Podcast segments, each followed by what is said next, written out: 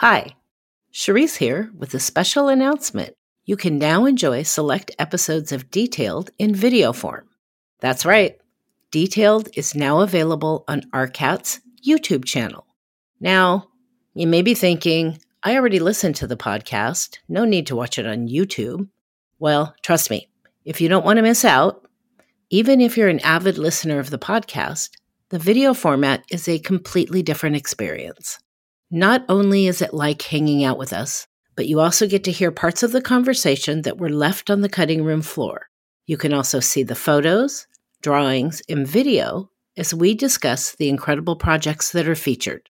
Come join us on YouTube. Follow the link in our show notes, and let's get into the details. This is an original podcast by ARCAT. Try the number one most used website for finding building product information and save time and money. No registration is required with ARCAT, so try it today and get ahead on your next project. Visit arcat.com. That's A R C A T.com.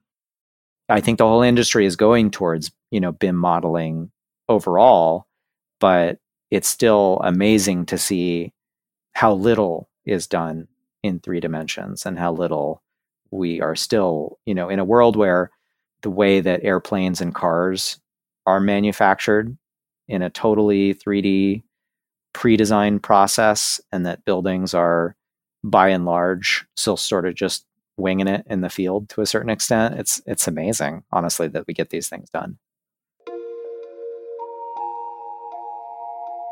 This is Detailed, an original podcast by ARCAT.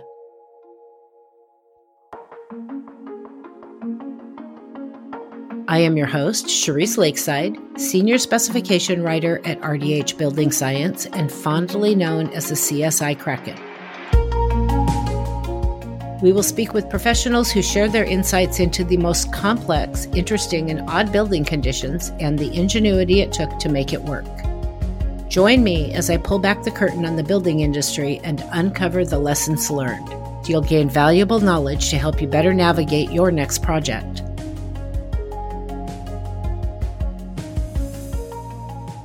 My guest today is JP Emery, principal at Ankrom Moisan Architects. JP has over 16 years of experience in architecture as a designer, project architect, and principal in charge, with a focus on senior living, including independent living, skilled nursing, assisted living, and memory care. He has led architecture and consultant teams through the development of complex wood podium and high rise buildings throughout the Puget Sound region.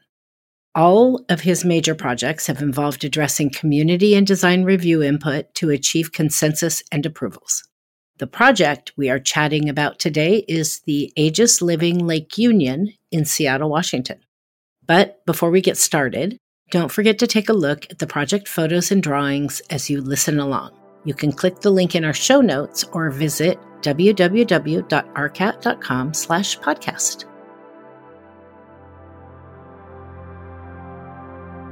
Located in the Eastlake neighborhood of Seattle, adjacent to Lake Union, Aegis Lake Union is a shining beacon of innovation in the world of senior living. With its dedication to providing high acuity assisted living, this exceptional community offers a glimpse into the future of senior care, thoughtfully designed for both comfort and sustainability. Behind the City of Seattle's Living Building pilot program, developers were encouraged to participate in the Living Building Challenge PETAL certification, kindling a new era of thoughtfully designed architecture and pushing boundaries in the name of progress. In line with the Living Building Challenge PETAL program, Aegis Lake Union's purpose and design approach brought together principles of beauty, including elements provided solely for human delight. We're seeing a trend, a long trend in the recognition needing to provide a like a comfortable residential setting. You know, this is somebody's home for a long time. Perhaps it's the last home that they'll live in. And so we want that to be, you know, a wonderful place to live. What's really interesting is how well that fit with the Living Building Challenge. So the Living Building Challenge certification, PETAL certification, is a, a big part of the design of this project. And one of the petals, which are sort of their certification categories, one of the petals is beauty. And that's one of the ones the team selected. And, and I would say that's because it aligns so well with what we're already trying to do in senior living.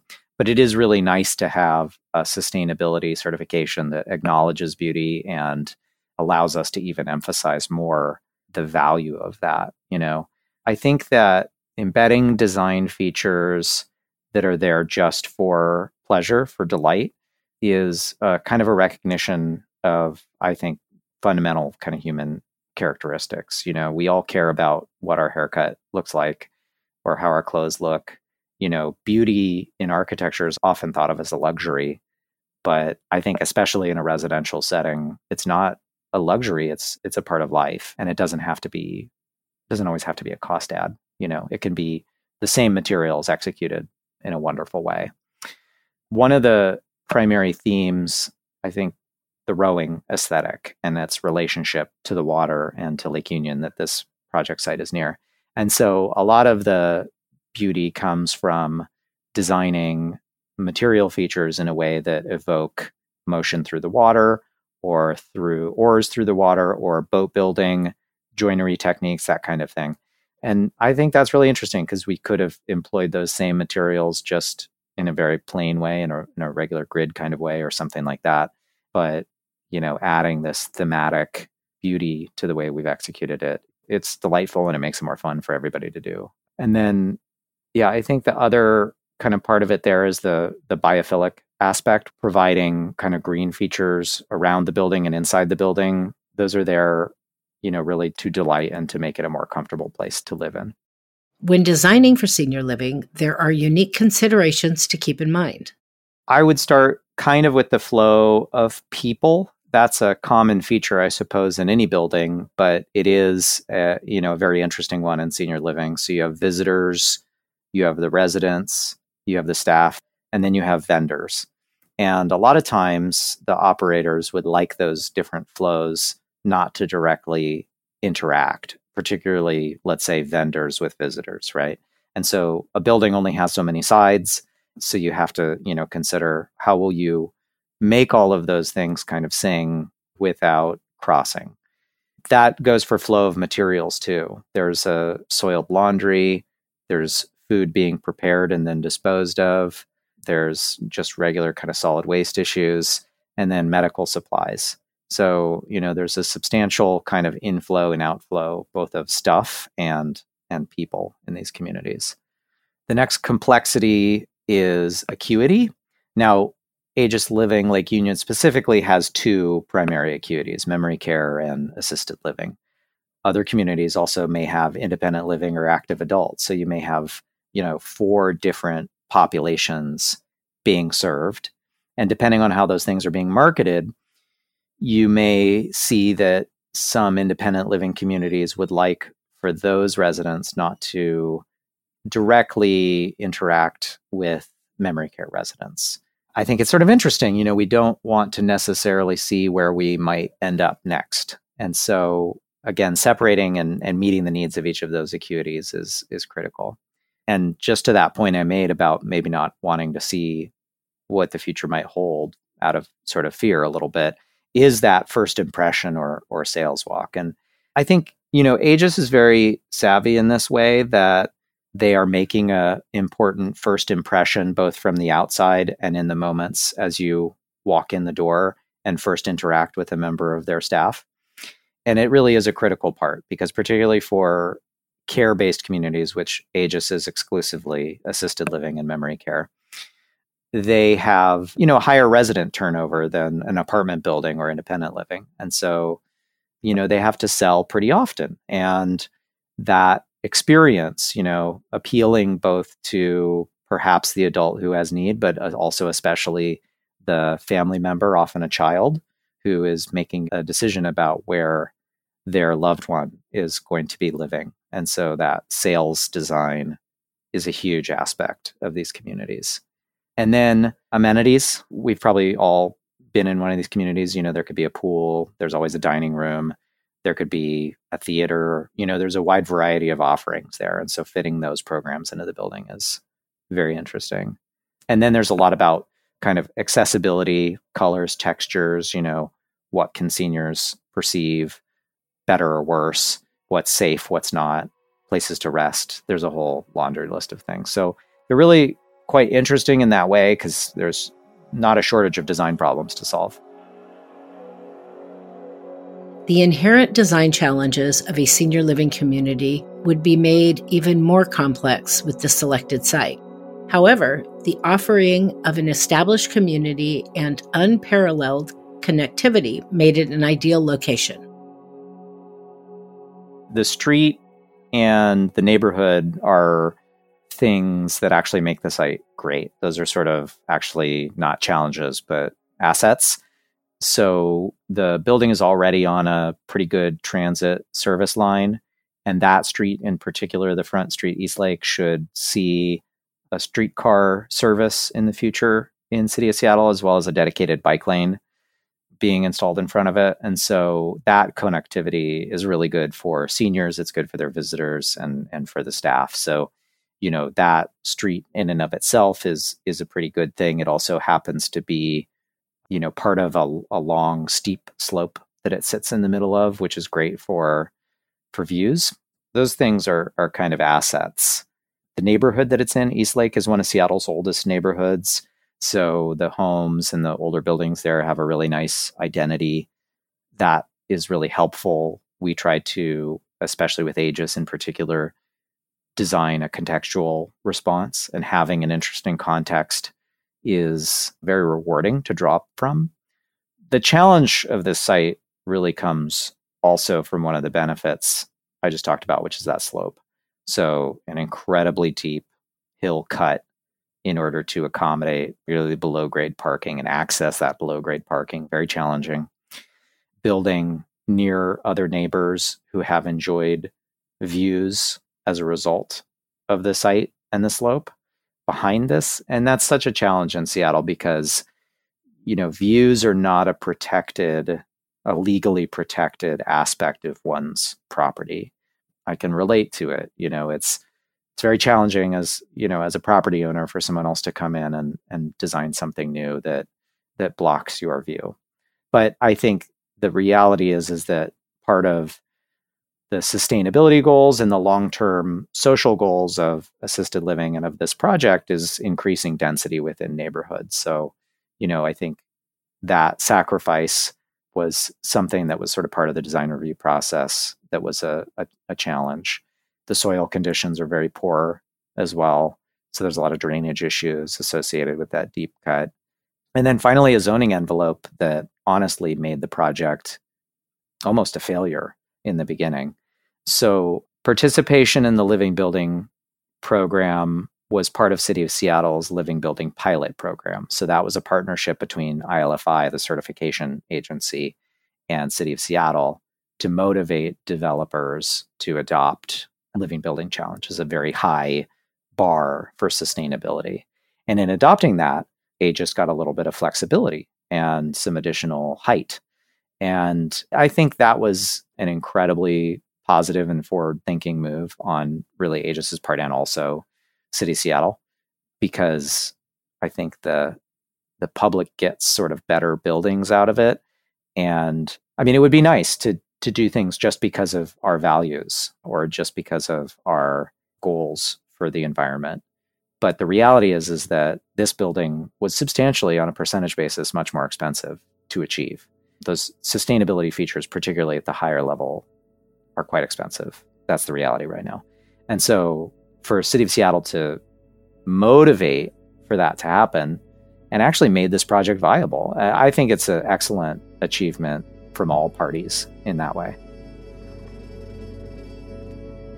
In its connection to place and history, the project was inspired by the natural beauty of the lake setting and the historic UW 1936 Berlin gold medal winning Olympic rowing team who trained in Lake Union. The design team referenced both the craftsmanship of wood rowing shells and the motion of the shell moving over the water in selecting simple, high quality materials and applying them in ways that evoke patterns in water and the movement of the oars.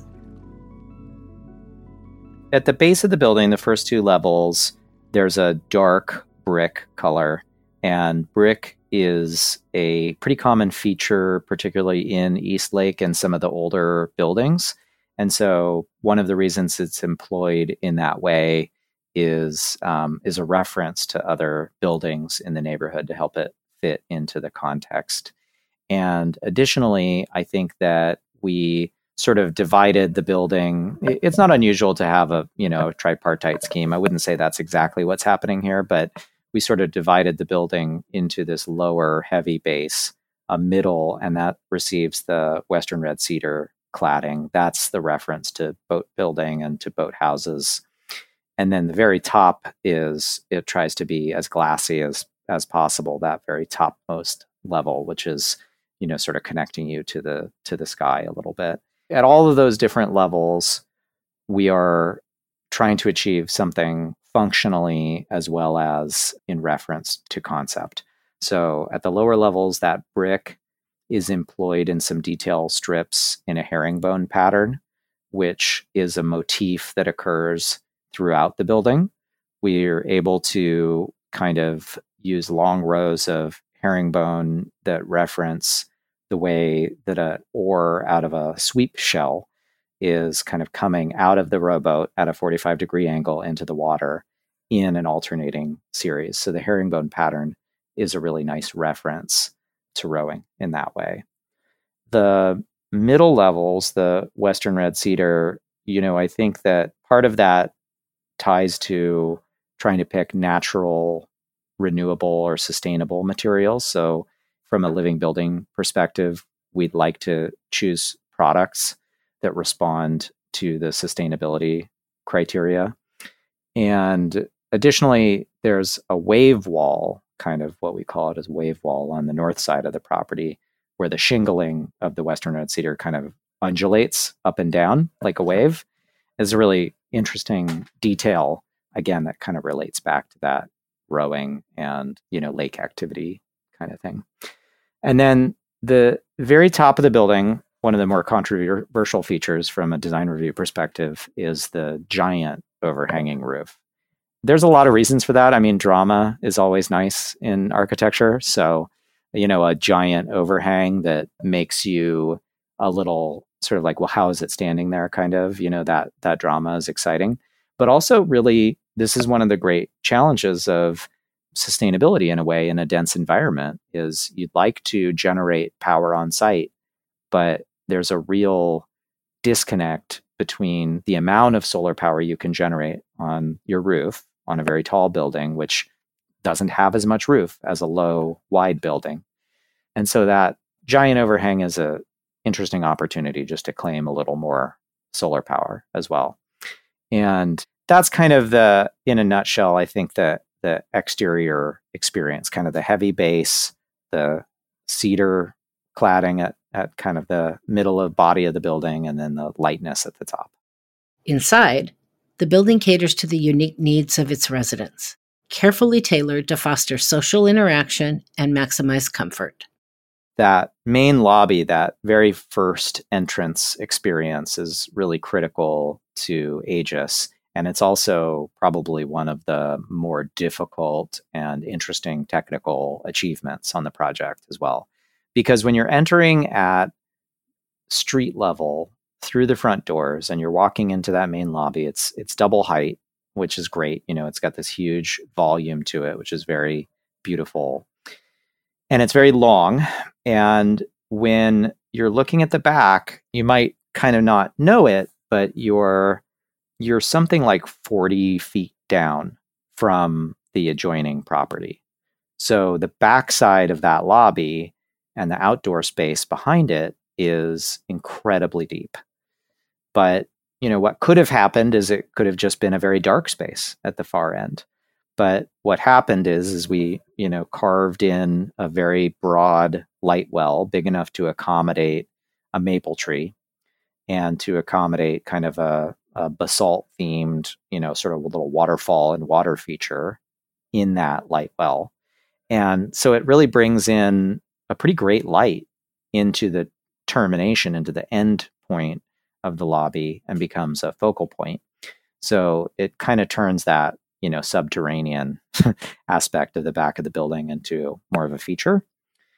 And and that double height space has a George Pocock rowing shell hanging upside down in the ceiling of the space, which is, you know, fun drama. And one of the little details, you know, if anybody looks at the photos or, or gets out there, is that there's these sky and water motifs. I forget if they're, I think some of it's paint, some of it's tile, but those sky and water motifs sort of line up with the boat up in the ceiling area, but they're they're reversed. So the sky is is upside down because the boat's upside down. Some of the other interesting spaces all of the assisted living common areas, or most of them, are on that ground floor because what Aegis would like to do is they'd like to see their residents come out of their rooms, go to one place in the building, and have an opportunity to socialize with the other people living in the building and, and interact with staff too. And that's difficult to do if you distribute spaces throughout the building. So their philosophy is to consolidate it all in one place. So we've got, you know, a salon, a barber shop, massage, a multi-purpose room, a theater, the dining room. You know, so all of these spaces are are on the ground floor, and they're kind of you know really squeezed in there. It's a it's a tough footprint, honestly, on this building, but we really did create these really wonderful, intimate, you know, gathering spaces on the ground floor.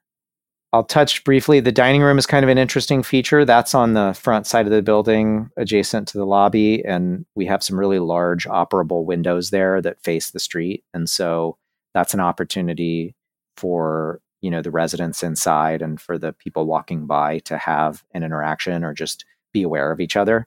And you know, I think that's that's always wonderful to achieve if we can. You know, we don't want these to be separate from the community. We want them to be kind of a part of it. As the first assisted living community built to meet Living Building Challenge PETAL certification, the building provides a sustainable and healthy living standard that far exceeds any other senior community in the U.S. Thoughtfully chosen materials exemplify the team's commitment to sustainability and healthy living. In general, kind of warm colors and textures are common throughout this building. There's a focus on providing non VOC releasing materials, of course, too, as a result of the sustainability aspect of this project. You have a concern in, in this population about high contrast. So, oftentimes, that high contrast can be seen as a change in level. And that's just something that comes with the aging eye. And so, you know, I think it's it's the appropriate change in color and texture so that you can express different spaces separately, but not stark contrast, which can be disorienting, particularly in the memory care. You know, the carpet has sort of a flowing water feel to it, I would say. I think that's, you know, it kind of everything here is kind of going back to kind of the lake feel or the rowing feel. You see that herringbone pattern that I talked about on the outside of the building come through in a number of different ways. You see it in the wood ceilings and the, some of the floors in the tile as well. I have to say, I think our team, our interiors team, have done a really excellent job on the project. And what I would encourage you to do is to invite them onto the podcast in a later episode, and they can give you a you know full narrative. For the residences, the units are compact but designed to combine comfort with functionality. Aegis in particular serves a pretty high acuity, and so they don't provide kitchens with the rare exception of some really big two bedrooms, they will provide a kitchen, but typically they provide just a kitchenette. And that's because most of the population they're serving is kind of past the point of preparing their own meals. They might occasionally reheat something. So they have a little fridge and a microwave, that kind of thing is typical. But in general, they're, you know, receiving all of their meals inside the building. So their units are on the smaller side as compared to, let's say, a full apartment, but they're really appropriate, I feel. You know, I would agree with Aegis on this that they're appropriate to what they're trying to achieve, which is again that social interaction. They want the rooms to be comfortable. I, I would say they are. You know, you think about people have to go in and provide care in those units. And so, whether it's a studio or a one bedroom, you need to provide enough space around the bed for someone assisting to kind of walk all the way around it You need to provide a pretty generous bathroom because there's a lot of assisted bathing that might be going on or maneuvering a wheelchair, walker, that kind of thing. But the focus, I would say, is on, you know, a comfortable but small living space and then a really huge variety and opportunity of amenities in the building. One of the most intriguing aspects of this community is the sustainable design. Aegis Lake Union is a model example of eco conscious living. We first had to have a 25% reduction in energy use in the building. And we also had to be net zero in terms of energy use. So uh, it's actually quite challenging for a senior community, you know, very energy intensive.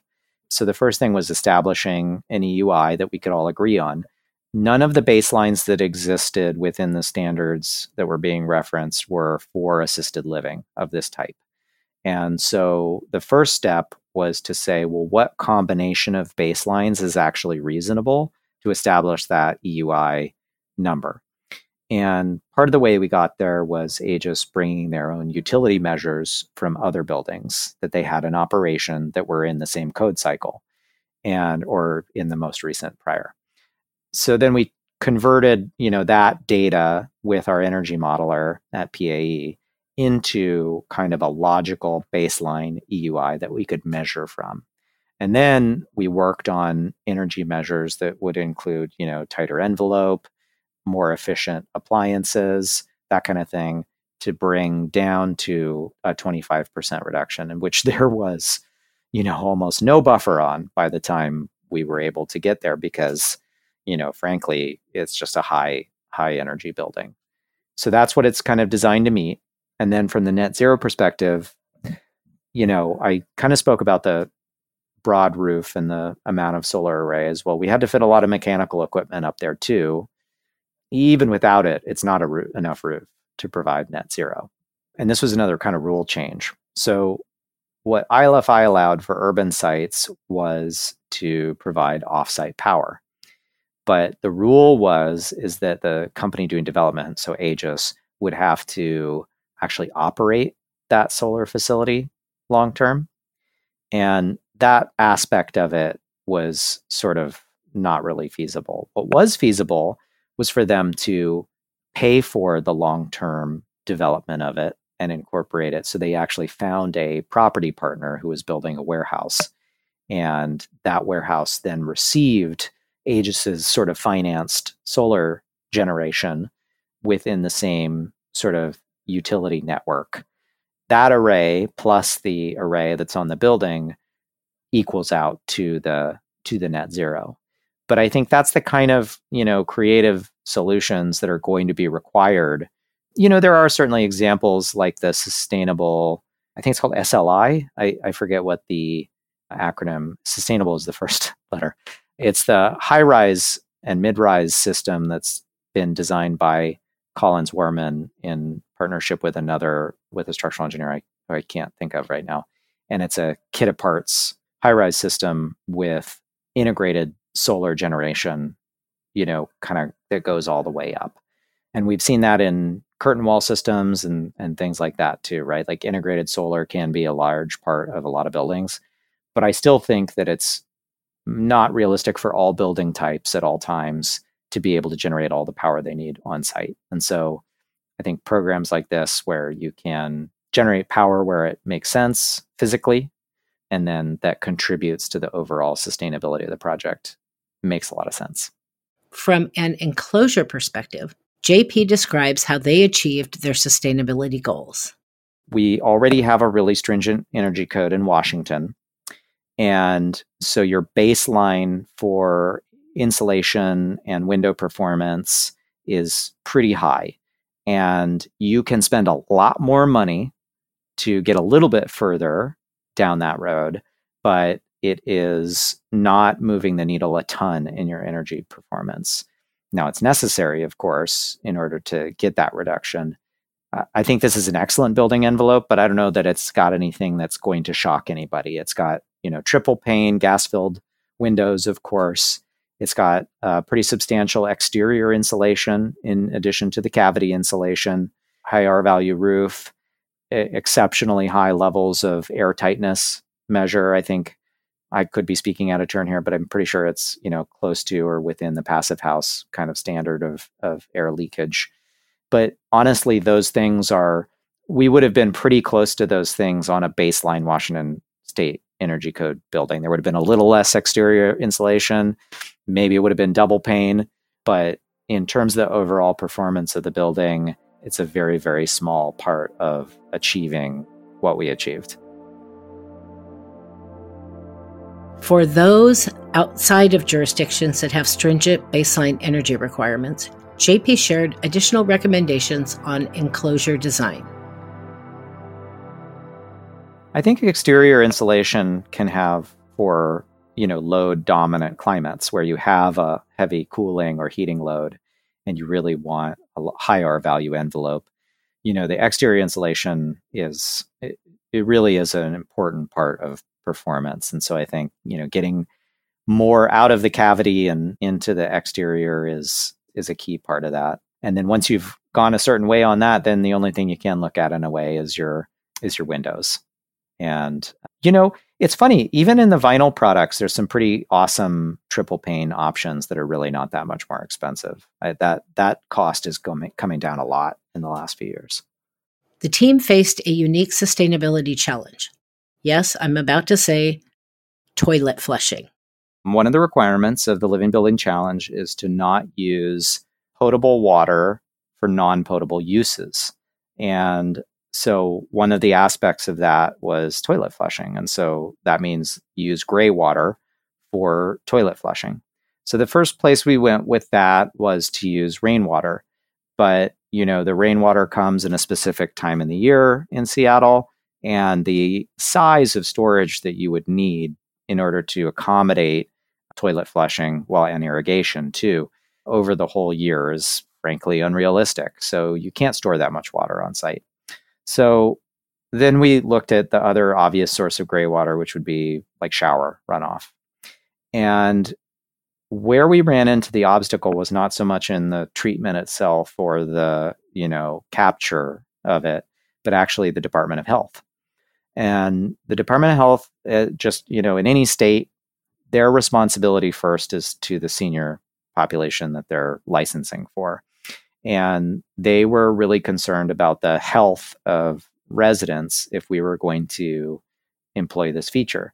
And I think, you know, honestly, the first answer was no, that we couldn't just, that we just couldn't do it flat out, no. And our sort of ability to partner with the Graywater consultant and to partner with Department of Health and also eventually King County, who also had a say in whether this could happen or not. Our ability to work with all of these stakeholders actually, you know, because it is sort of values based, because it was around this idea of long term sustainability, it was a way of bringing everybody to the table to solve the technical issues associated with it and really change the laws for how how we could use water in the building. And where that ended up and and I think we'll see as maybe a commonality in senior living in the future is that we were able to use gray water for toilet flushing exclusive of the memory care units. So the gray water treatment in this building is, you know, it's sort of 99% of the way to potable water. Obviously, that gap from 99 to 100% is still pretty big, but it's safe enough that you know whatever sort of aerosol of water is generated from a flush is is not a risk to the health of residents. And then, you know, in memory care, I mean, there's no other way to say this, but like residents may come directly in contact with the toilet water just because of dementia issues, right? So that's why gray water was, you know, kept out there. And then that became a, a, stakeholder agreement with City of Seattle and ILFI that we were able to use potable water for flushing there. So everybody had to bend, really rewrite the rules to achieve this. And I think that is, you know, that's at the forefront of any innovative process is you've got to turn no's into yeses. This project eliminates the use of potable water for non potable uses. More specifically, this means that all irrigation and toilet flushes are accomplished using gray water recycled on site.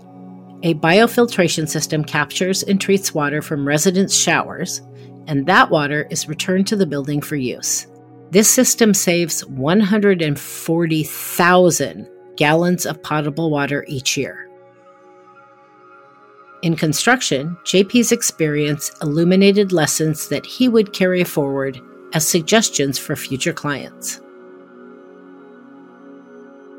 Aegis and Ankrom Moisan had successfully delivered a lot of assisted living projects together before Aegis Lake Union. And you know, I mean, I'm on the design side, so I'm always going to say, let's go more with design. Let's do clash detection. Let's model all of the interior MEP elements so we can coordinate them in advance.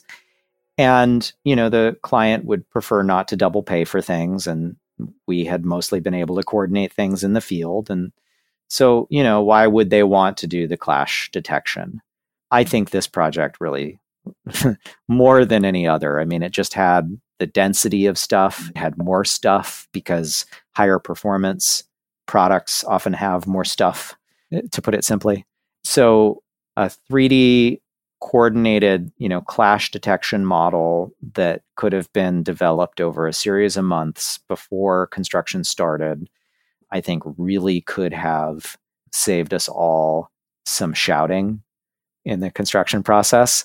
And I think that to me is is the biggest lesson learned. And the more complex the building, I think the whole industry is going towards, you know, BIM modeling overall, but it's still amazing to see how little is done in three dimensions and how little we are still, you know, in a world where the way that airplanes and cars are manufactured in a totally 3D pre-designed process and that buildings are by and large still sort of just winging it in the field to a certain extent. It's it's amazing, honestly, that we get these things done.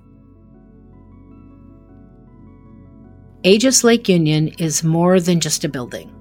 It's a testament to the power of innovative thinking and compassion in creating living spaces for seniors that prioritize comfort, sustainability, and quality of life. Overall, the building is a demonstration of the standards of beauty, place, energy, and water established in the collaborations between Aegis Senior Living Communities and Ankrom Moisan. With JP's experience in sustainability and coming off of the first assisted living community built to meet Living Building Challenge Petal certification, I was curious what challenges he saw that could prevent wider adoption in the industry and delivery of sustainable buildings. I think it's this reward question in a way, or incentive question. Why do I want to do sustainable development? And there's a lot of levers coming now from the finance side, which is awesome to see. But as we discussed here, achieving a very high level of sustainability is still a cost add. Now, it may be a cost neutral or negative in the long term because these buildings last longer and are cheaper to operate on a day to day basis. So, how do we reward the industry or how do we incentivize the industry to focus a little less on first cost?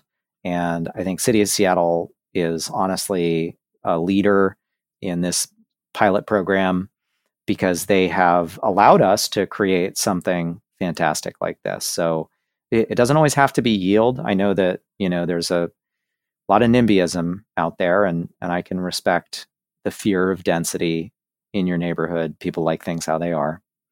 Doesn't always have to be density, although that's a really great lever. I think the cost of permitting, the speed of permitting are other opportunities to turn a lever. I think that jurisdictions should really look closely at how can we incentivize sustainable development and hopefully then we'll see we'll see more of it. I really enjoyed this conversation with JP. I hope this episode sparks a new idea, helps you solve a problem that you've been working through, or inspires the mark that you want to leave on this world on your path to world domination. It's about building long lasting, trust based relationships with my colleagues and clients, but you know, personal life I think works the same way. Great achievements are built on on trust and partnership. This building in particular could have only been done, I feel, as a fifth or sixth project with Aegis Living. We had built a relationship where we understood each other, where we trusted each other. And when we said, How would you like to do something that's completely outside of your comfort zone and nothing like what you've done before? They were willing to go there with us. And so I think that that trust relationship is is how great things get done. Thanks for listening. If you enjoyed this episode and want to learn more, visit arcat.com forward slash podcast to see photos, details, and more related project and product information that we discussed today. While you're there, take a look around arcat.com. For over 30 years, ARCAT has been the resource for AEC professionals to find the right products for their project. Try ARCAT and see how their tools can save you time and money and help you get ahead on your next project. Visit arcat.com. That's A R C A T.com. If you enjoyed the show, you can support us by subscribing, leaving a five star rating and review on Apple Podcasts, and sharing this with your friends. Thanks again for listening. We'll be back to share more stories and lessons learned to help you navigate your next project.